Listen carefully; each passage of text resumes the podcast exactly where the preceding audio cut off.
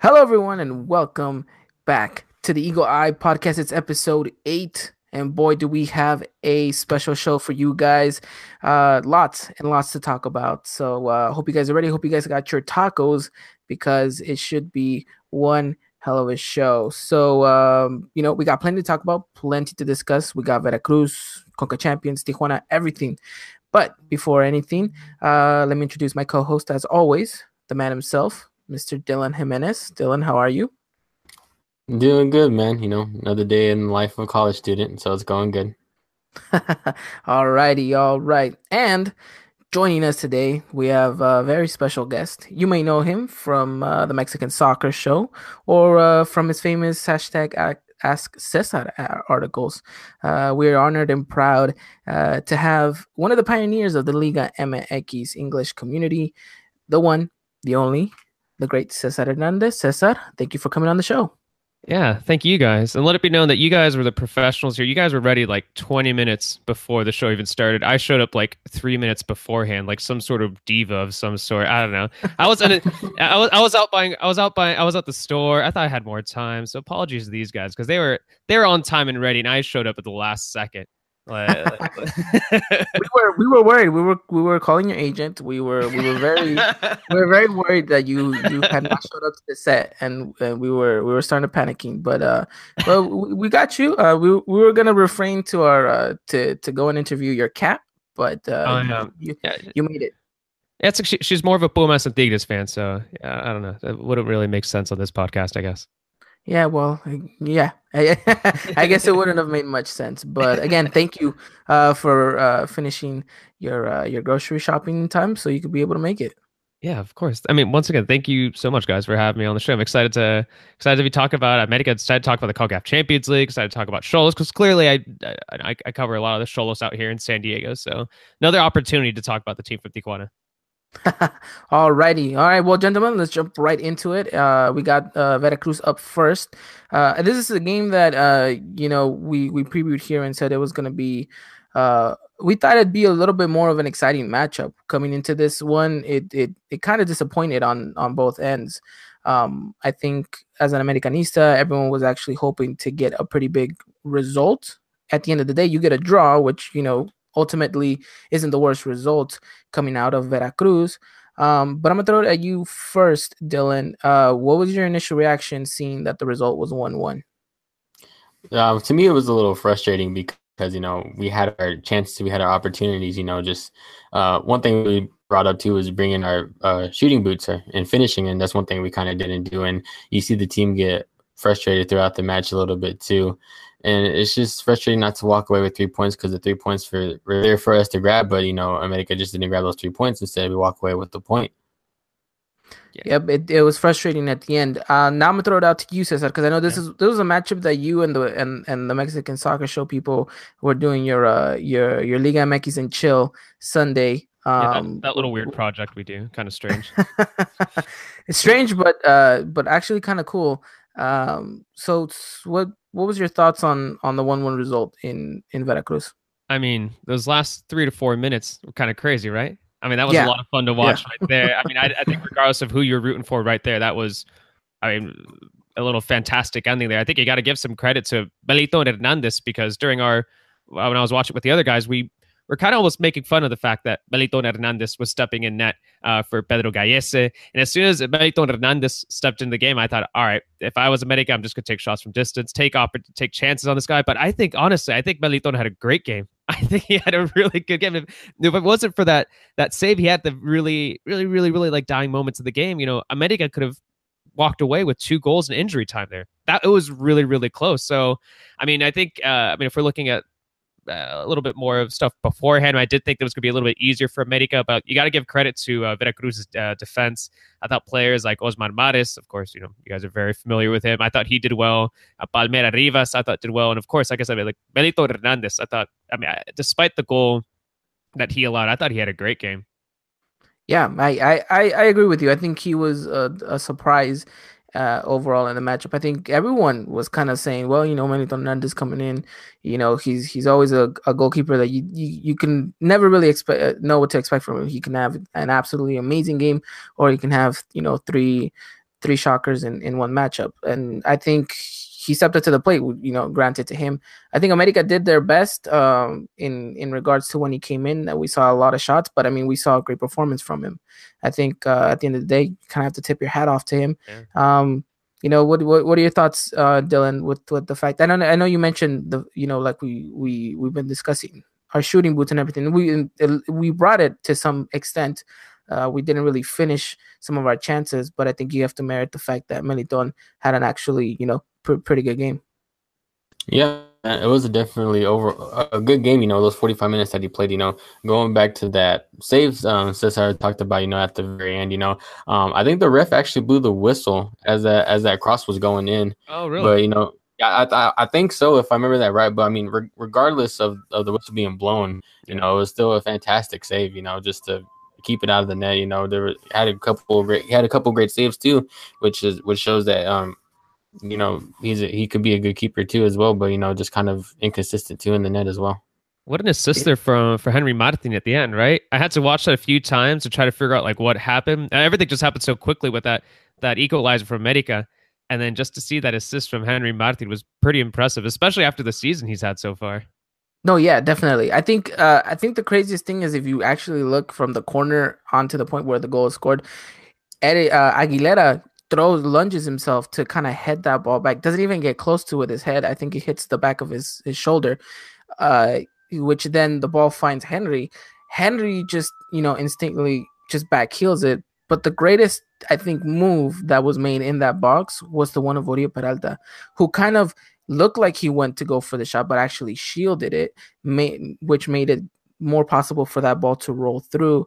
And then, of course, you you had uh, Bruno Valdez there ready to to poke it into the back of the net. So even had his back to net, even like one yard away from net. Yeah, yeah.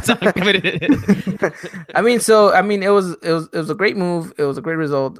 How much of that was actually intended, I'm not so sure. But still, I mean, you know, give it give it off to the boys that you know they they they persevered and and you know because of all their hard work they were able to get, at least get that much away from from Veracruz. Um, so let's let's let's talk about what America didn't do. I think that's that's one of the most more important things to talk about because there was a matchup where everyone everyone had written down America victory. Mm-hmm. Um, what what do you what do you both think happened? Because this is America. This did not look the like the America that played Morelia, that played Tigres. That you know, they, this looked a very different side. And I, am curious to, to pick both of your guys' brains on this subject. What do you think happened? I'll throw it off to you first, Cesar. What do you think America lacked? Uh, you know, doing against Veracruz that they did against all the other sides. You know, the first thing that came to mind was something that I saw Piojo do a little bit um, over in Tijuana, which was kind of questionable substitutions. I'm not saying the players that came in, but when he ended up making those subs. I I know how you guys feel about Piojo's substitutions. I don't know what you guys have think he's done so far this season because you guys have been clearly been keeping a closer eye than I have. But I think when you brought in Ibargüen in the 64th minute, that was a good call.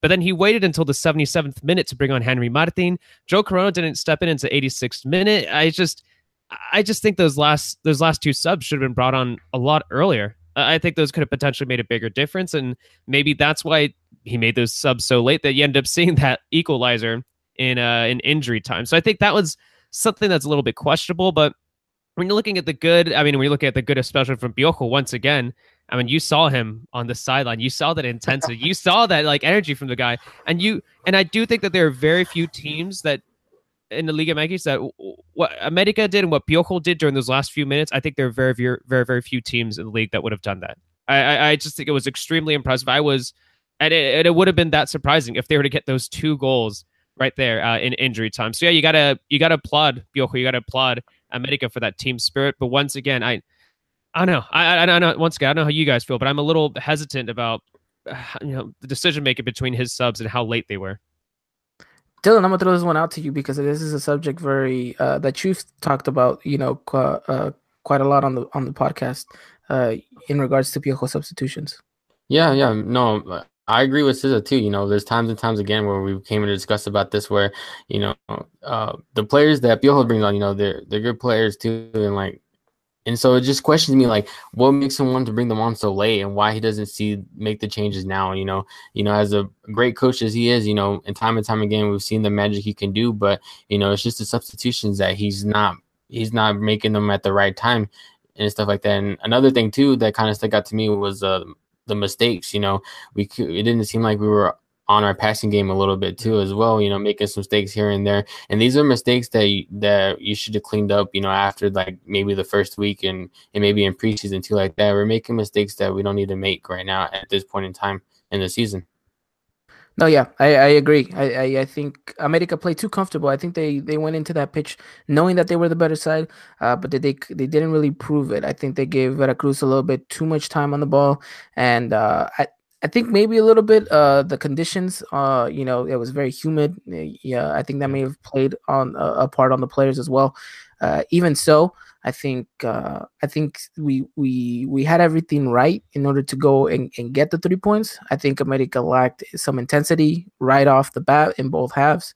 And I think you know like Dylan you you mentioned we we were very sloppy on the ball at times as well. So I mean overall a pretty good result. Um, I think I think we have to say you know a very good game by Veracruz. I, I think you know it, it showed that they were playing for you know to to to stay up in the league. Um, and we we we respected them a little bit too much, and I think you know we we had our opportunities, we didn't take them, um, but I think overall a pretty fair result. I don't know what you gentlemen think. Yeah, I think I mean when you're talking about Veracruz too, just um, I mean one thing that comes to mind is just you know how how much this is really going to hurt the team how much it's really, really going to hurt this side. Because right now, they're the leading relegation candidates. Of course, Lobos BUAP can slip up too, and they can stumble potentially be uh, the leading relegation candidate. But right now, it's Veracruz, and that win would have been so crucial for them. And it's just so I can you can imagine from the players' perspe- perspectives, like how disheartening it must be for them to be just seconds essentially away, just literally seconds away from solidifying three points against a very tough, against arguably the best Liga MX side so far this season. And that must be so heartbreaking for them. So I think going forward, obviously this is the Veracruz uh, soccer podcast, but I do think just because it's a talking point right now with the the relegation race, I do wonder if, I mean, if this is just gonna not if things are gonna are gonna fall apart even worse, but if this is just gonna be somewhat of a I don't know, like a sign of th- more things to come, more negative uh, games to, to come for Veracruz. If we're, yeah, if we're no, trying to touch up on, no, go ahead, Dylan, go ahead. Oh yeah, just kind of like what we kind of talked about too after the game ended. And you know, uh, the point is going to mean something in the end, you know. But the three points were there. You know, instead of splitting the points, we should have taken the three points. But you know, in the end, you know, like you said, I think the positive we can take out of this was, you know, we're still unbeaten in the Liga MX, the only unbeaten team right now in the in the league. So you know that's, that's one positive you take out of it. You know, but there's a lot of negatives too as well. As I we kind of touched on a little bit too as well. No, yeah, yeah, I agree with you. And before I touch up on that, I, I want to go back to what Cesar was saying about Veracruz. Um, I think I think if the team mentality for Veracruz going forward should be, look, we didn't get the three points, but look how we played against a very very strong opposition. Yeah, I think. I think if they can just go with that and say, look, all we need to do is just, you know, work on, you know, just staying a little bit more focused and closing out the games, then I think Veracruz has has a, has everything in, in order to stay up. Like they have a very good roster. Uh, they have a good coach with plenty of experience in the league. So I, I think, you know, it like you said, it's going to be a very interesting race, especially, uh, you know, with Veracruz being the number one candidate to, you know, to go. But you know, I, I hopefully, you know, for for Veracruz sakes, they they can find uh, the the right, you know, uh, I guess chemistry to, to to put them forward. And I think they showed it against America. Now it's just a matter of of actually, you know, being able to concentrate and fully fulfill those 90 minutes without you know losing concentration, especially at a set piece. You know, uh, so vital. Although, if, um, if, we're being honest, I'd, I'd rather see Veracruz go down than Lobos BUAP. So okay, well, I mean, you guys heard it here first. Uh, uh, Cesar once doesn't like Veracruz. No, and... no, just, just, just, I mean, I think there are a lot of reasons why people don't like Veracruz, but also just, I mean, just the playing style uh, between them and Lobos BUAP, and it's a little bit more fun to watch Lobos BUAP. Obviously, there's a, it's a big deal for a lot of these players, like their careers, but I mean, just strictly from a tactical kind of like fan perspective, I do think I would prefer to see Lobos BUAP stay up as opposed to to Veracruz if I'm fan wise, I, I am going with Veracruz only because one Layun played there and okay, Carlos also was uh was was the coach for there pl- plenty of times. There you go. So, there you go. It should be interesting though. It should be interesting. So you know, um, overall the results, a one-one, I think uh, fair enough for for both sides. Um, like I said, I think America lacked uh, a little bit of what they were doing before, and because of that, we weren't able to walk away with the three points. But um, overall, like you said, Dylan, we're we're still undefeated in the league. Um, you know, this is obviously going to play you know highly to the players' confidence. Uh, mo- moving forward, uh, you know we have the Conca Champions next, and afterwards Xolos. Do you think this is?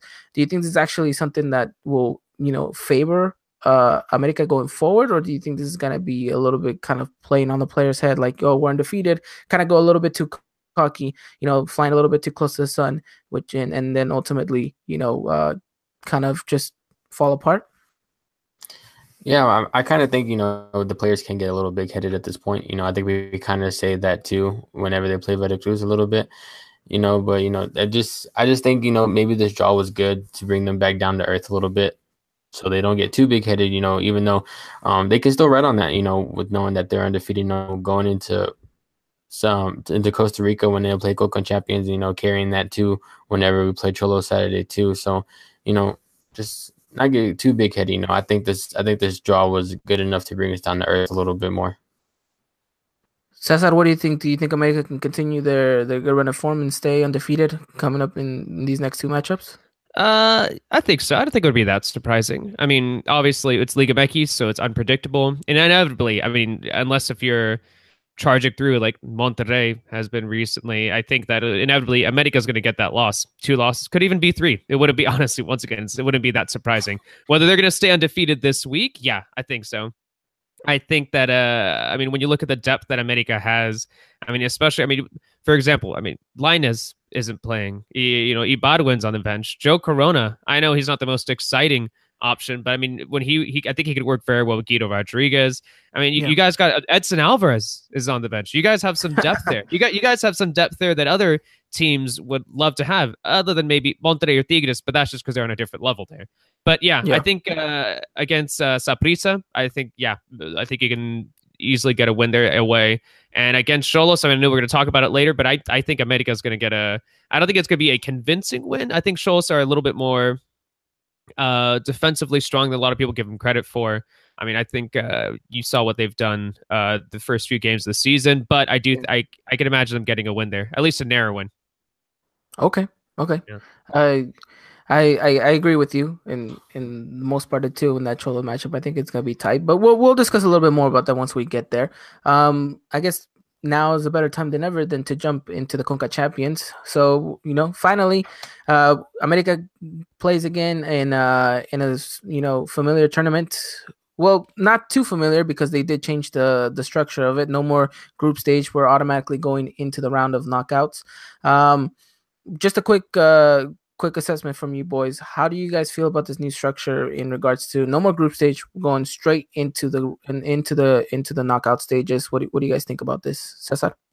Um, I think it's more exciting. I mean, I'm not gonna lie; those like uh, some of those early uh, group stage matches or some of the early matches, the uh, original version of the Concacaf Champions League, it was boring, man. It felt like I don't know. It felt on the level of like a unexciting Copa MX match, and I think Copa MX that really needs to change too, man. Because I mean, I, I I haven't been following. I mean, I'll be honest. I haven't really been following like sixty to 70, 80 percent of those games of Copa MX just because how dull they are. I mean, I'm being completely. just, I mean, yeah. who, who's taking time out of day to watch those games? But anyway, that's a different conversation right there. But I do think this is good. I think that when you have this immediate knockout round, uh, it makes it more exciting. It puts a lot more weight into these games. I just think that now it's a little strange uh, because it's the 2018 CONCACAF Champions League, but then like for example, Saprissa, they got qualified in because they're the 2016 Invierno uh, champions in Costa Rica, and just the way that everyone's qualified now, it's like you're gonna have that weird yeah, little staggering. Wonky, yeah. yeah, it's it's little it's a little confusing. But that said, I I mean I'm a fan of the new uh the new setup just because it's it, it, I know just puts so much more importance in these games. Okay, Dylan.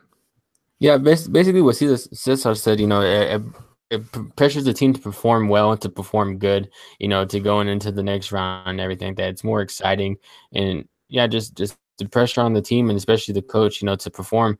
And you know, it's just the confusing part too as well. You know, I didn't I didn't really understand how teams qualified and stuff like that. But I mean, yeah, just basically all of us. As I said, you know, it's it's more exciting and more favorable to watch.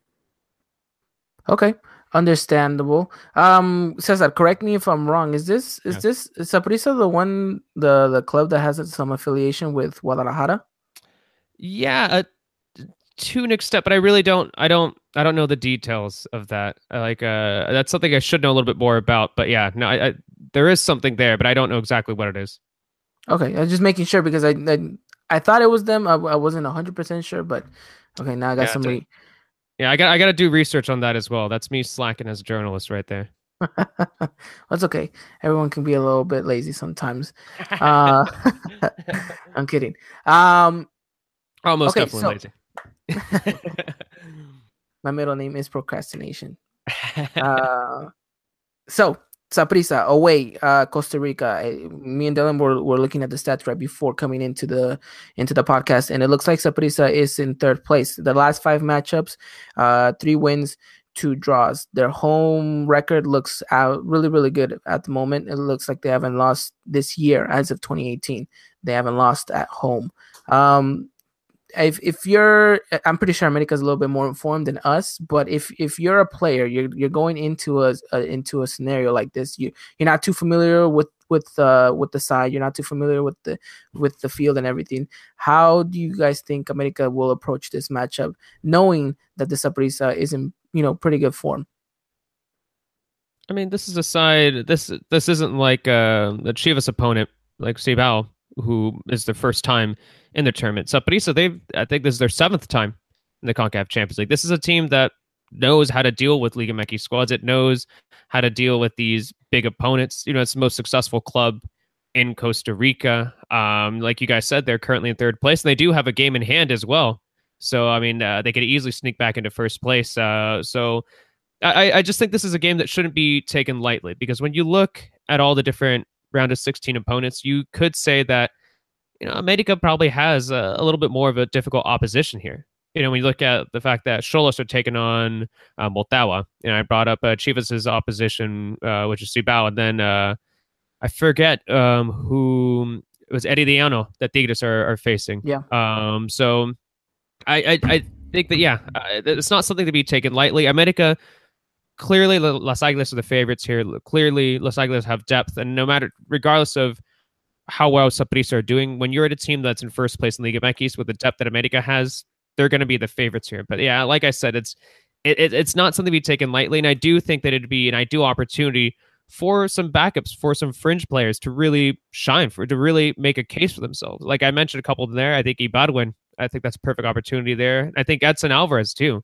Edson Alvarez could you really, really use a good performance in this game. I agree. I agree. Dylan, uh, throw throw off that same question off to you. Yeah, man. You know, it's, it's gonna be a little nerve wracking a little bit, especially those you know who who haven't really seen Costa Rica and uh, never traveled. You know, don't know much about the team. You know, I kind of see it a little nerve wracking too. To just because how good Saprissa is right now, how how how good they seem to do, and you know the undefeated at home. You know, one thing me and you always mention, it's never easy being the away team. You know, we're traveling, and you know going into like I said, the side that hasn't lost at home so far this year, and so you know, but you know, I still feel like we can get the job done. I still feel like Bill going to put the line together that's going to get the job done. You know, a strong starting 11. I think it's going to be similar to what we kind of played against Morelia, you know, um, just a few players rotated here and there. Um, do I really know, like, could I really, or could I really say who's going to start and stuff like that? But no, I mean, because you know we're not we're not really sure how Piojo is going to rotate the squad around or anything like that. But you know, kind of like I said, you know, um, Ibargüen, Edson, you know, those are two players that I'd like to see start. You know, just because I think this would be a good opportunity for them to shine and put on a good performance for Piojo. Okay, I agree. Um, the only thing I'm worried about is that America's going into this away matchup, and I'm guessing the conditions may be the same as against Veracruz. You know, it's going to be an environment where I'm pretty sure it's going to be humid. It's not going to be, you know, like when we do when we go play in the Estadio Azteca. The obviously, you know, the the different conditions, everything like that. We saw America maybe not feel too comfortable in that Veracruz environment. Is there something to worry about in regards to to that playing a factor in America's game? Yeah, I mean, you look at someone like Mane. I think Mane looked a little tired in that Veracruz game, and I think that if, if he gets the start here, maybe he could potentially uh, get some minutes here. That that's that's that's a little worrisome for America, but that's also assuming that he gets the start. And I think that's a big question. I mean, I, I, honestly, I mean, I think you guys would know better than I do, just because you guys have been following the team. Who, what would the starting eleven look like uh, in this game? But I think that if someone like Mane, who's crucial in the attack right now, I know that Martin's been there. I know that Oribe's there. It's clear they're trying to work in Mane a little bit more. But I mean, it's just if you look that tired in Veracruz, I mean, it might be the same uh, in Costa Rica. Okay, I agree. That that's my only real main concern. Uh, but I mean, if you we push through that, I think if America really wants to get a result here, I think it's going to be important that um, they do not give too much time on the ball with Saprissa. I think the more we can hold the possession, like we have for most of the season, the more uh, opportunity we have to dictate the play, to move uh, the ball around, and, and to kind of really, you know, cement the playing style that we that we like, that that Piojo intends for us to do. So, I'm I'm I'm curious to see exactly what do you guys think the result's going to be away at Saprissa. Anyway. Um, one, one, one question, one question I kind of have, you know, that I don't know about. Um, do away goals or anything uh, favor in the in the, in the yes. CONCACAF? Yeah, yes, away goals favor. So it's going to be very important for America to actually get one. Um, I'll probably go with the with the one 0 result for America in favor of America. Okay, I think it could be. A, I'm going to go with a, a, two to one win here for America. Uh, I think, like uh, as I mentioned earlier, that there's some there's some bench options that have a lot to prove. I, I I've already mentioned a few of those names already, but I think that if you're a backup, I think this will be a an ideal opportunity to really you know show off in front of a uh, Piojo Herrera. So especially like if if you can show off and do that in Costa Rica, and if you do that against a side like Saprissa, once again, I don't think that they're a side that should be taken lightly. Then I think that that could make a really good case for yourself uh, in future matches too. I, I agree. I agree. And um, going on that, I I want to I want to predict the starting eleven here, and I I'll go first, and then I'll I'll let Dylan take a chance. I'll let you guys do this. I'm not going to do this. and um uh so I'm ideally I'm I'm going with what Cesar is is saying too that we we're we're going to see a lot of rotation, a lot of these bench players get the start, and it's going to be very vital that they perform. Um, I think I'm going off in goal Marche. Uh, we're going with that 4-4-2. That's actually worked wonders for us so far this season. I'm going Paulo Aguilar, right back, center back, uh, Edson Alvarez, uh, the other center back, Emmanuel Aguilera, left back, Carlos Vargas, uh, right mid, uh, Renato Ibarra. In the midfield, I think we're going to see uh, William da Silva and uh, Joe Corona. In the in the left mid, I'm, we're going to see Ibargüen. And up top, I think it's going to be the same duo, Henry Martin with uh, Oribe Peralta. What do, what's your take, Dylan? You, you just you just read my mind, man. That's the exact same thing I was thinking. All right, well, it's it's gonna be a heavy rotational squad. We know that, uh, but I think I think we're going into this pretty confident because you know six months ago we wouldn't have had the same confidence if we would have rotated the squad we had then. I think now, like as I said, there's a lot more depth, there's a lot more confidence, and you know you, can even imagine seeing a Dano Quintero come off the bench and you know still having a pretty big impact. So it's it's it's it's nice to be able to have the depth. It's it's nice to be able to have some confidence.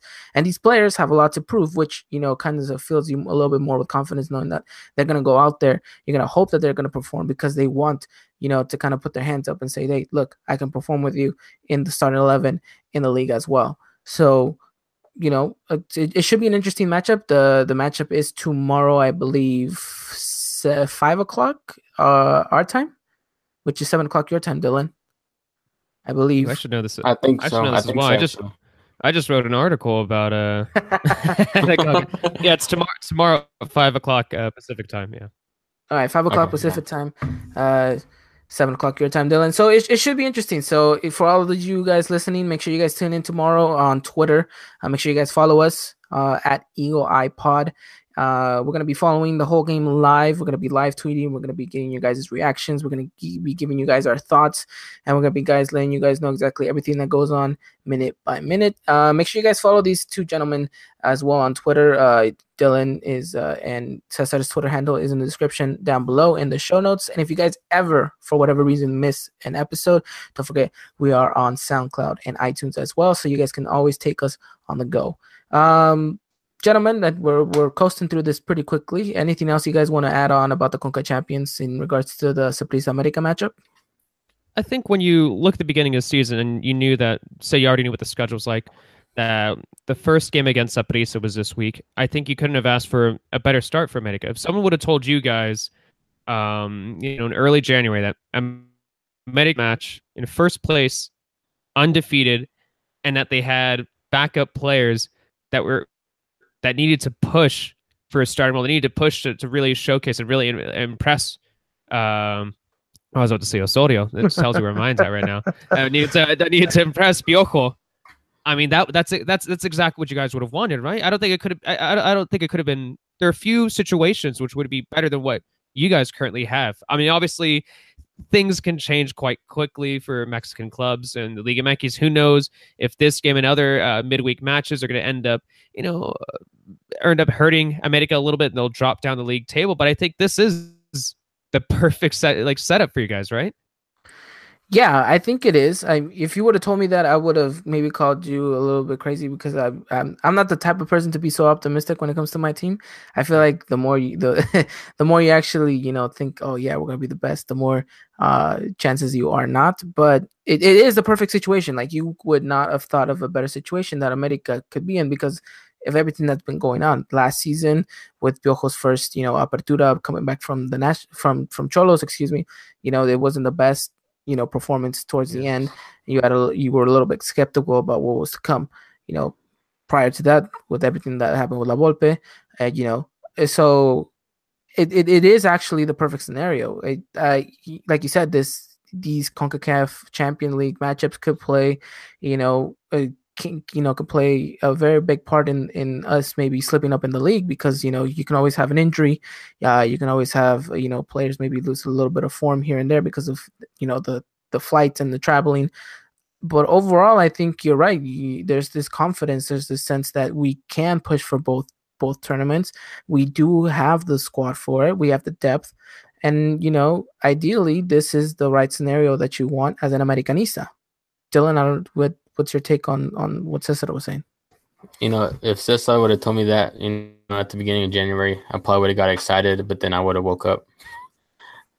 Thinking it was all a dream? dream. yeah, it's all a dream.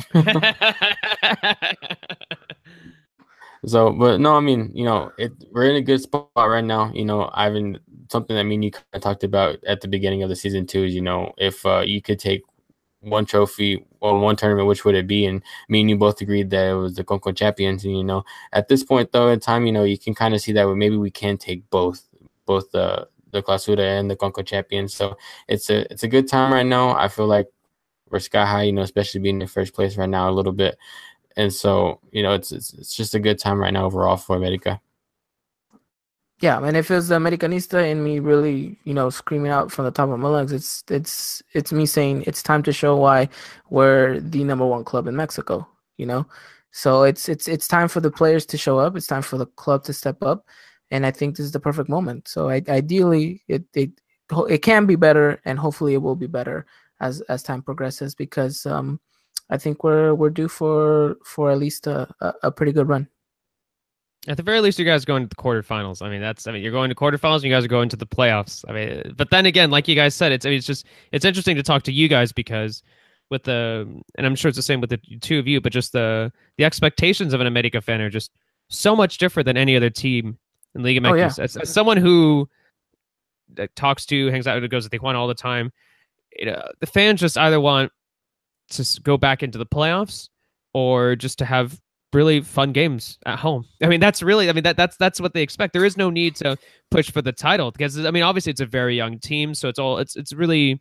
I know it's different to compare that to America too, but it's just uh, for you guys as America fans. Even you, guys, I would imagine you wouldn't run into many America fans who are angry if you guys made it to the final of the league, final of the Concacaf, uh, Champions League as well, and if you didn't get a title, which is kind of a and just for so many other clubs, that would be an astonishing feat.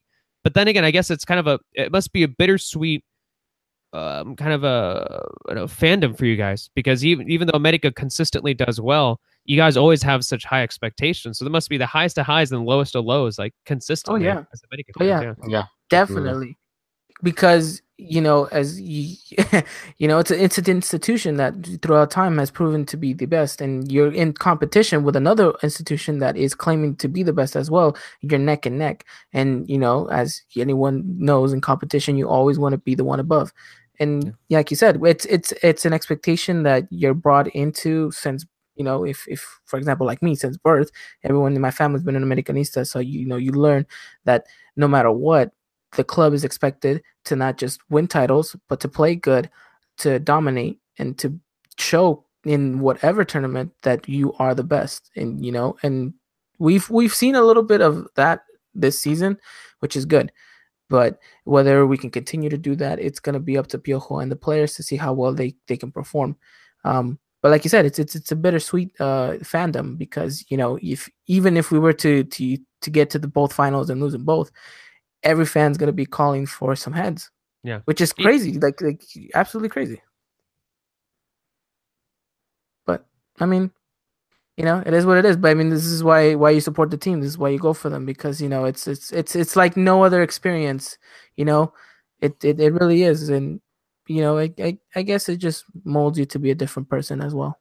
Yeah.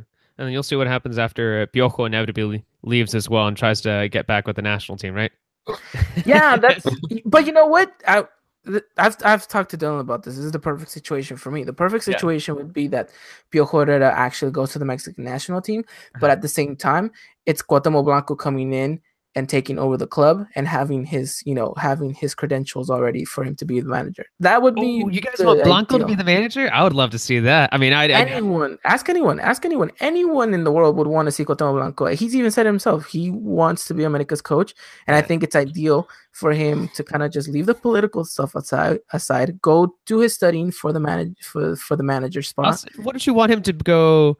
Uh, not to like put down this idea. Would would you want him to go for like a smaller club, kind of like maybe have him work with the U twenty Americas first? No, no. like just, just throw him in there. Throw him in there. Throw him in. He's even said it himself. He doesn't oh, want oh, yeah. to go into another club. He wants to go straight in there. And I uh-huh. think, okay, this is the thing. It's it's it's it can go either both ways. He can have total success or he can flop. I mean, yeah. we've seen. Uh, I mean, I guess maybe the closest perfect example is what Zidane has done at, at Madrid. You know, yeah. he's he's been able to, you know, this club legend has been able to come in and, and give trophies to the to the to the club. Um, whether or not he would be like that, I I'm not too sure. But I think if if we're thinking about Piojo leaving, the only suitable replacement for me at the moment is uh is Cuauhtemoc Blanco. Wow. Wow. Not not Ruben Omar Romano. No, no, no, no, no, no, no, no. he had a shot. No. I, I, I, I, just wanted to see a reaction more than anything else. Sorry, guys. No. he had a shot. No, my gosh. No. I told I told Ivan that um Cuauhtemoc Blanco is going to come back as a player coach. Yeah, that's exactly what I was in one game. it's it's all. Can, it's all fun and games until that actually happens and he steps on the second half and like hits the crossbar twice, like with his like belly sticking out. Just like, oh my god. Oh geez. Uh, Do we have to call him back to the national team? I don't we might. We might. Yeah. Bring up 2022. 2022. He's he's gonna come back. He's gonna score the winning penalty in the final against Chivas. And Juan Carlos Osorio, if he's still the coach. No, well, Piojo is gonna be the coach for Mexico. So he'd have to call him, you know? And and Cuauhtemoc is gonna be making history again. So I mean, he's just he's he's that type of character. but I mean, ideally, yeah. Uh, just to kind of wrap it all up with in regards to to that, I I, I would I don't really have any other manager in mind. I mean, unless we're thinking, you know, outside of Mexico. I mean, I can name a couple, but I mean, I, th- I think I mean we don't have to get into this now, but I do think that Mexican clubs need to be a little bit more adventurous with their decisions over who's going to be managers. I think Santos do a good job of that. I think Santos like yeah. kind of bring in some interesting options, but for the most part, I mean, you just it is. I mean, I I say the reason why I brought Ruben Omar Romano is because he is the definition of a coach that's just recycled through same ideas. Yes. Everyone knows what oh to expect. Blah, blah, blah, and then he and then he gets fired, and then you'll have I don't know he, he he's just like the epitome of that, and I do think I would hope that's uh, a team like an organization like America would try to choose someone different. I mean, right now when you look at uh, the current options, I mean, you could say the best Liga MX manager is Tuca, but Tuca is going to retire with Tigres. Tuca, I mean, yeah. he's, he's just going to retire. That, that's, that's just what's going to happen. So uh, it would be kind of cool to see uh, America like reach for someone there, reach for someone that's uh you know really shoot for the stars too. Try to get like a big name in there. Will that happen? I mean, you never know, but that would be pretty cool to see. Um, just because I mean, so many teams, so many Liga MX teams just recycle these managers, and it's just it's it, it, it gets it gets a little dull sometimes. It, it, it gets a little dull when you see the same same faces all over again. I mean, we could bring bring back Lapuente from retirement. or even someone like o- o- Ojitos Meza. Like, yeah, I know he's doing well, but God, just just let him retire. Let him it's retire. just the like, reputation that they carry, I guess. It, it really that that that's all. I mean, really, Ojitos. I mean, I'm surprised no one's actually called for. I don't know if he's doing anything right now, but uh, El Vasco Aguirre. I don't know what that guy's up to right now. Sometimes I, I mean, like. I think he's still. I think he's still in Europe right now. So. I mean, I'm surprised no one's actually called him up. Like, hey, you yeah. know, because yeah, he's proven to be a pretty decent coach. Uh, obviously showed in the national team, and he's he's obviously managed here in Mexico as well. So I mean, it's it's crazy that no one's actually actually been like, "Yo, why don't we get Vasco?"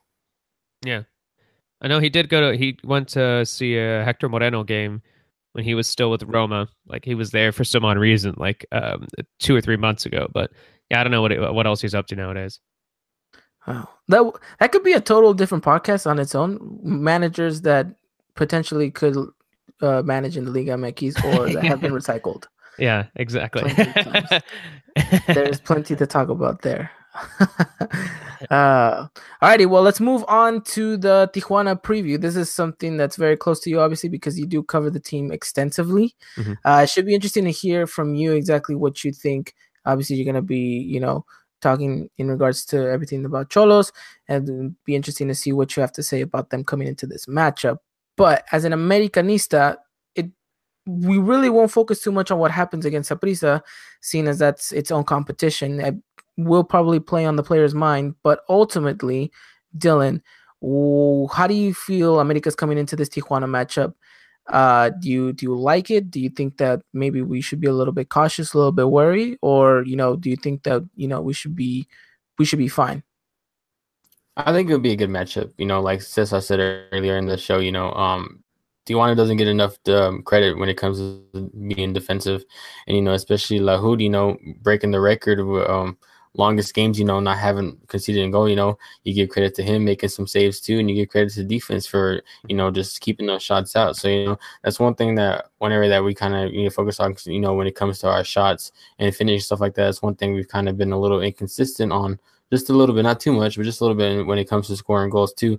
And so, you know, I think it's going to be a good game. You know, I don't feel nervous or anything like that. I, I feel more excited because I know this is probably going to be an excited matchup coming up Saturday. Okay. Okay. Uh, Cesar, what? No, go ahead. Go ahead. I was just say what what I think of is that there is a strong Xolos presence right now in America. I mean, if you look yeah. at it, you got you got you got Piojo, you got Carlos Vargas, you have Aguilera, you have Guido, you have Joe Corona, you have Henry Martin. That several players who are well aware of how Xolos play, uh, how certain players uh, will anticipate playing this game. And that's at the same time, though, you could say, well, what about when you look Pablo. at Xolos' defense? You, Bob Aguilar, exactly. You look at Bob Aguilar, who I think has been one of Xolos' best players um, so far this season. Oh yeah. So I think that's gonna be interesting to watch. Interesting to follow. Um, I mean, yeah, Xolos have done quite well defensively and I think a lot of that has to do with Aguilar and also Lajud. I think Lajud has uh, exceeded expectations. I think he was worthy of getting that national team call up um, in January.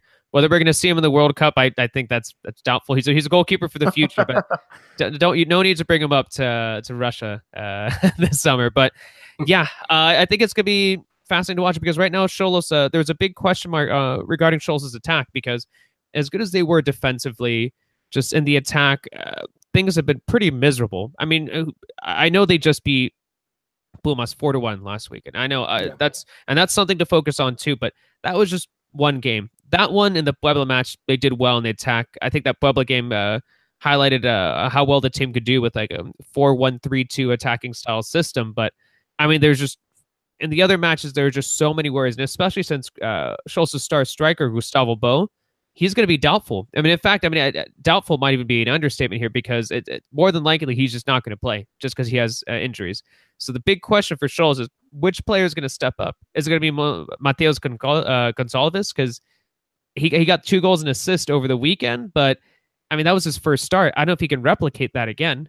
And then looking past him, it's just it's it's difficult to find someone else in the attack who really is going to be I don't know finding the back of the net. So that's something that I'm going to be keeping an eye on, at least from Xolos' perspective.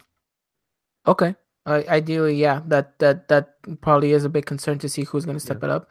Um, you know, talking a little bit about Lajud, I I told Dylan that Lajud started stepping up after me and you played that FIFA matchup. Lajud made a tremendous amount of saves uh, in that matchup, and all oh, of a sudden, he, he was life, a beast in that game, man. He was a beast. So I mean, it. Uh, I don't know. I mean, FIFA. I don't know, but um, I, I, he's gonna be a very important player in in in the Xolos um defense.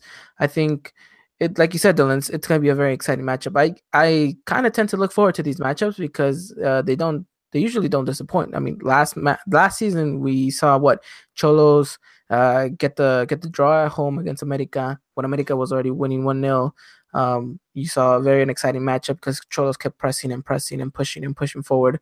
You know, um, I think I think like you said though, uh, we America maybe has a little bit of the upper hand here because you know all those players that you mentioned know the system, know the club, know exactly what to expect from you know certain players. Um, I think the aerial battle is going to be a difficult one because yeah. America Piojo really likes for Renato to get out wide and cross the ball. It's going to be a difficult one now that Pablo Aguilar is there. We know his strengths, but the team also knows his weaknesses.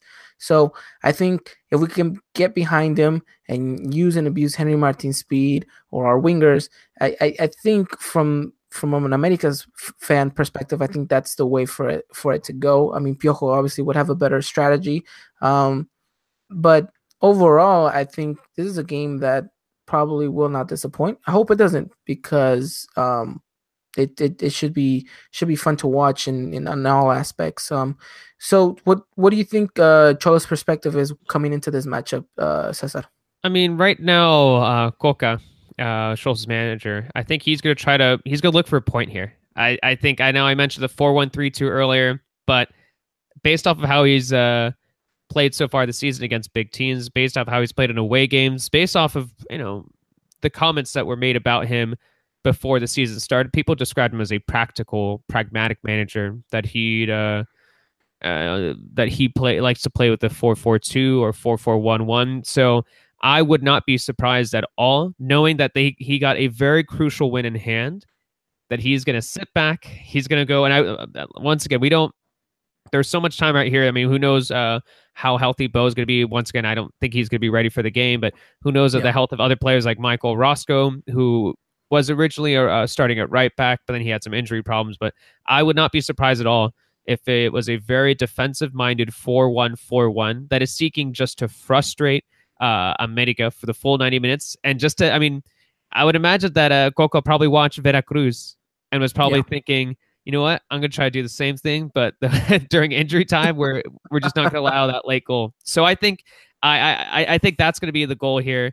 Uh, I still think it, it, could be an exciting game because you do have uh, some intriguing attacking options for Xolos. I do hope that Mateus uh, gets another start because he was such a risk taker for Tijuana. And I think uh, potentially on counters, he could be such an interesting player to watch uh, this weekend. But yeah, I would not be surprised, like I said, if it was a very defensive minded 4 1 4 1, seeking just to frustrate America. Okay. Okay. Which um, now I'm going to throw it off to you, Dylan. It, it, looks like if this is the case, it, it, it'd be something that America has seen quite already this season.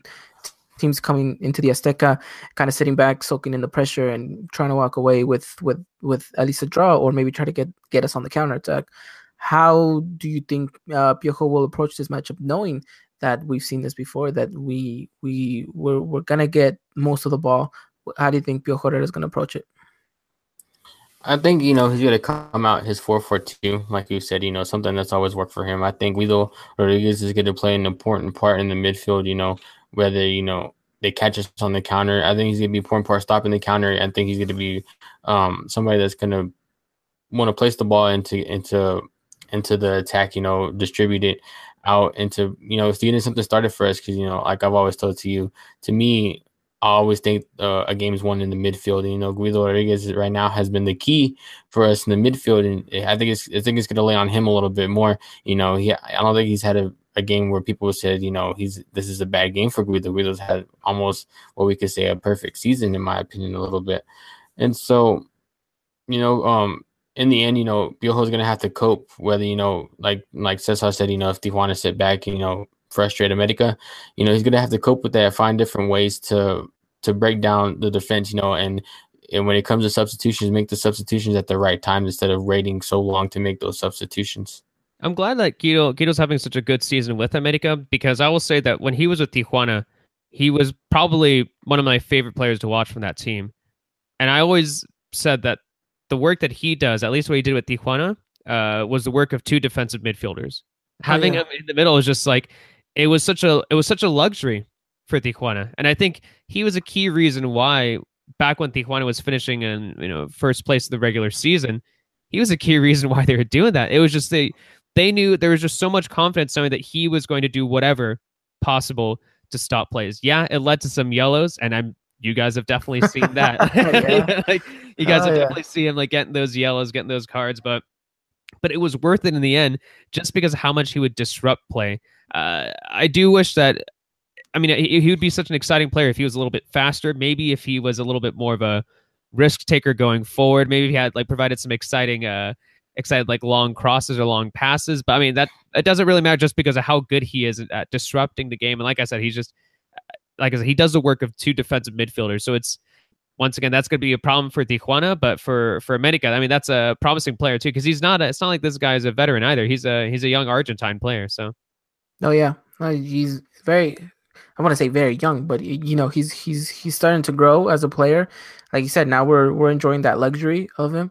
He's performing day in and day out. I think you know he's settled in that role, and I think you know he's he's he's gotten a little bit more mature in the sense that you know he's not so reckless at times.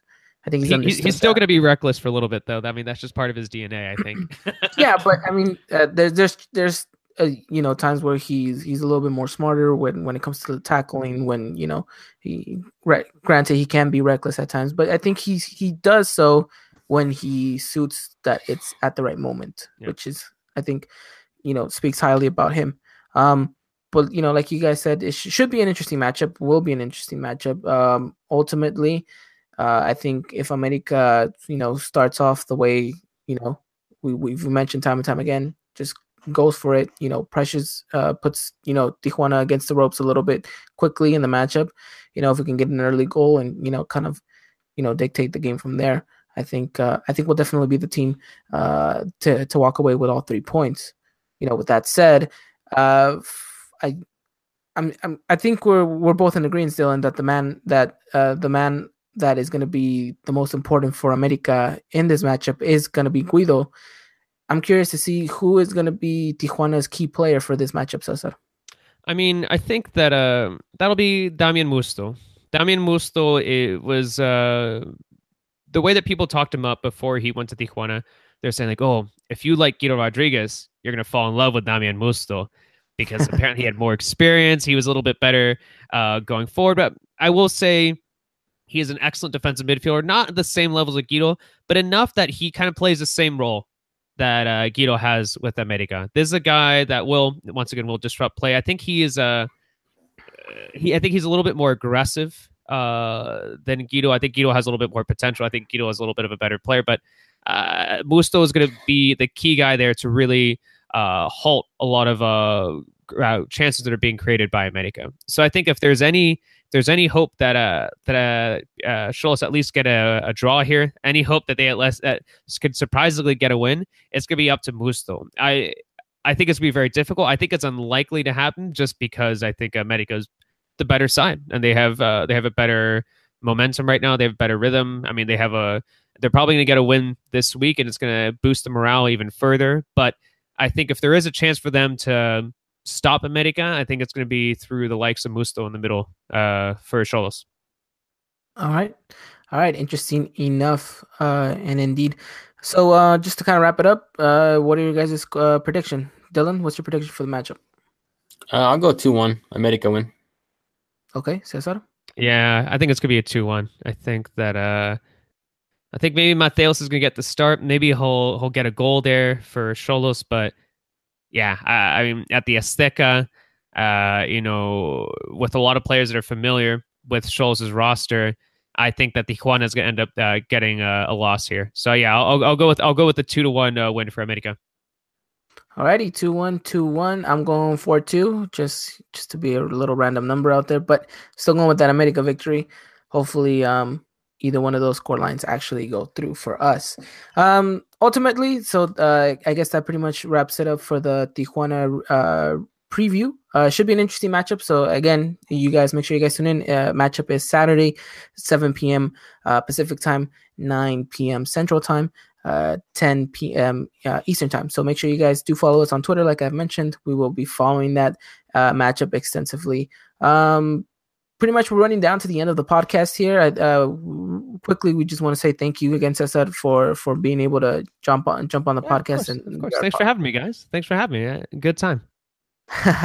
um, you know, that's it's it, it was kind of important for us to get you on the podcast too. I think me and Dylan, uh, before we, you know, I, I think a lot of credit because of this podcast started was kind of has to go back to you. Uh, yeah. when uh, both me and Dylan kind of reached out to you saying, "Hey, look, we kind of want to follow in in some of the footsteps that you and some of the other uh, people down at the Mexican Soccer Show kind of do. Uh, so we reached out to you, and you kind of gave us, you know, kind of the, the the edge, you know, the, the nudge, you know, like do this, you know, maybe mold yourself this way. So you know, I think I speak for for me and Dylan as well. You know, thank you for for uh, kind of you know giving us that advice yeah, well, uh, just keep it going, guys. I mean, anyone out there too who are just like, oh, I want to start a podcast, I want to do my own thing, just do it, man. Do it. It's like we need we we need more English language coverage. We know that. I mean, we, we all know that. I mean, like the apparently the Mexican national team is gonna be doing some stuff in English, but I mean, if the Liga MX clubs aren't doing it, then we should be doing it, right? I mean, we're oh, yeah. we're the fans. We're watching the games. We're and we're all a growing demographic. The United States, you know, we're all there's a. I mean, we're literally speaking about Mexican soccer in English right now, and we're going to interact with people on Twitter afterwards because it's interesting to us, and we're. And I don't know. I, I, I think if you if you have any interest, even if it's a second division team uh, in the Mex uh, in Mexico, go for it. Start a podcast. Start like tweeting out about games. Start a you know start a new podcast. Start a new Twitter account. I don't know I'm glad you guys. Are, I'm, I'm just saying you got. I'm glad you guys are doing it, and uh, uh, yeah, no, thank you. no, thank you, Dylan. Anything you wanna you wanna add on? Yeah, man. Just just thank you in general, man. I mean, I remember asking you on your SSR article. You know, you got some advice for a young broadcaster because you know, um, here at college too, man. I do some broadcasting. I do play by play, color commentary too. So I have I'm able to do that. You know, I do I do commentate the women's soccer games here too sometimes whenever they play and so you know it's just it's just something that uh, you helped me start too man you, you're helping yeah. me live my dream just by the advice that you gave me man so like i appreciate it man you know just keep doing what you're doing too man you know i love it you know um, don't listen to Ivan. I'm your number one fan, man. Don't listen to anybody else. dude, dude, Dylan, you're gonna be Dylan. You're gonna be more successful than me, man. I studied col. I studied. I was a study. I studied uh, psychology, at college, man. And it's just like I, I don't know. you, you probably know a lot more about journalism than I do, man. So keep it going, dude. It's only a matter of time before you're before you're my boss and telling me what to do. So. uh, again, thank you, Cesar, for for being on the pod. Uh, just last two questions, and we'll, we'll wrap it up here. Uh, one, uh, what advice do you have for for the younger generation that that kind of look up to to what you're doing and, and maybe want to follow in the footsteps of you? And uh, two, uh, food recommendations for when you go down to Tijuana? well, I'll start with the food recommendations. I mean, I mean, it's a little bit more uh, depends on who you ask, but honestly, I think. Oh, it looks like we have a little bit of a I technical think... difficulty. Oh, there, there you go. Oh, there, you go. go. There you go. There. Yeah, Taqueria Franc. Uh, they just have like great stuff over there. It's not too far away from the stadium. Uh, I also think that Taco Nassau, uh, there's like two or three different locations. Actually, one really close um, to the stadium, and uh, you sometimes run into some Tijuana players over there. Uh, after like some of the youth players and some of the some of the older players, like I've seen like Joe Corona was there, Alejandro Guido has been there. There's one close to the stadium, so I would uh, recommend Taco Nassau. Um, for those who want to do what I'm doing not just what I'm doing, but you guys are doing too. Just like I said earlier, just start it. Start it. And if you ever had that interest, if you have a passion about soccer, if you love the Mexican national team, if you love, it doesn't even have to be Mexican soccer. If you listen to this just because you have a slight interest in Mexican soccer and you love some second division team somewhere in the United States, start a podcast, start a Twitter account, start a blog, something, man. It's just, I mean, I think we need more of this. And I think that it's, it's exciting to see a lot of this because, I mean, back in the day, it was just, it was like me, Tom, Naib, and like Wiso, and we were like the only guys like talking about this stuff on Twitter. and like, then sometimes it kind of felt a little strange, thinking like, is anyone even listening? Does anyone even really yeah. care? And and I and I I thought about that for all, but it's clear that there is a significant amount of people who do care. There's a significant amount of Mexican Americans, Chicanos, Latinx, uh, you know, people who really who really do care about Mexican soccer and who and we're speaking about it in English because we're more comfortable speaking English because you know obviously we grew up here in the United States, but of course we still have that strong cultural tie. It's ties to Mexico, whether it be uh, because of our mom, our dad, our tios, our tias, or our abuelita, or abuelitos. I mean, it, clearly we still have that a cultural tie, and a lot of it has to do with soccer too. I mean, just go to any Mexican national team game. That's the best cultural celebration of Mexican pride that I've ever seen, man. so like, I mean, if so, if you have that passion, if you if you love the Mexican national, if you love, uh, like I said, it would be Chivas, the Luke. Uh, I, I don't, care. I don't care which team. It's just like if you have that passion, start something. Starts. It could be what you guys are doing. It could be, like I said, it could be a blog. It could be something as dumb as just an Instagram account. I don't care. Just go out there and do it, man. Just because it's it's a lot of fun. it's a lot of fun. I can't pro- I can't promise you'll make a lot of money. Uh, that's definitely something I can't promise, but it is a lot of fun yeah. Ultimately we're we're not in it for the for the profit. I think it's it's it's something that we we love you enjoy and it's a passion like you said. So um you know great great advice from Cesar himself uh, well, that pretty much wraps it up. So thank you again, Cesar, for for coming down uh, and making it making the time. This has been episode eight. Hopefully, you guys enjoyed it. Make sure you guys do follow Cesar at Cesar Football on Twitter, and uh, he'll have you covered with everything Mexican national team and Liga MX. Dylan, again, thank you so much for taking out the time and and uh, joining me again to co-host the Eagle Eye podcast. Yeah, man, no problem. Always my pleasure. Alrighty, and thank to every single one of you guys who tuned in live and are listening to this right now via SoundCloud or iTunes. We can't do this without you guys as well. Let's keep the family growing. Again, thank you so much for everything that you guys have done for us, and uh, we'll be seeing and talking to you guys very, very soon. And until next time, take care, guys.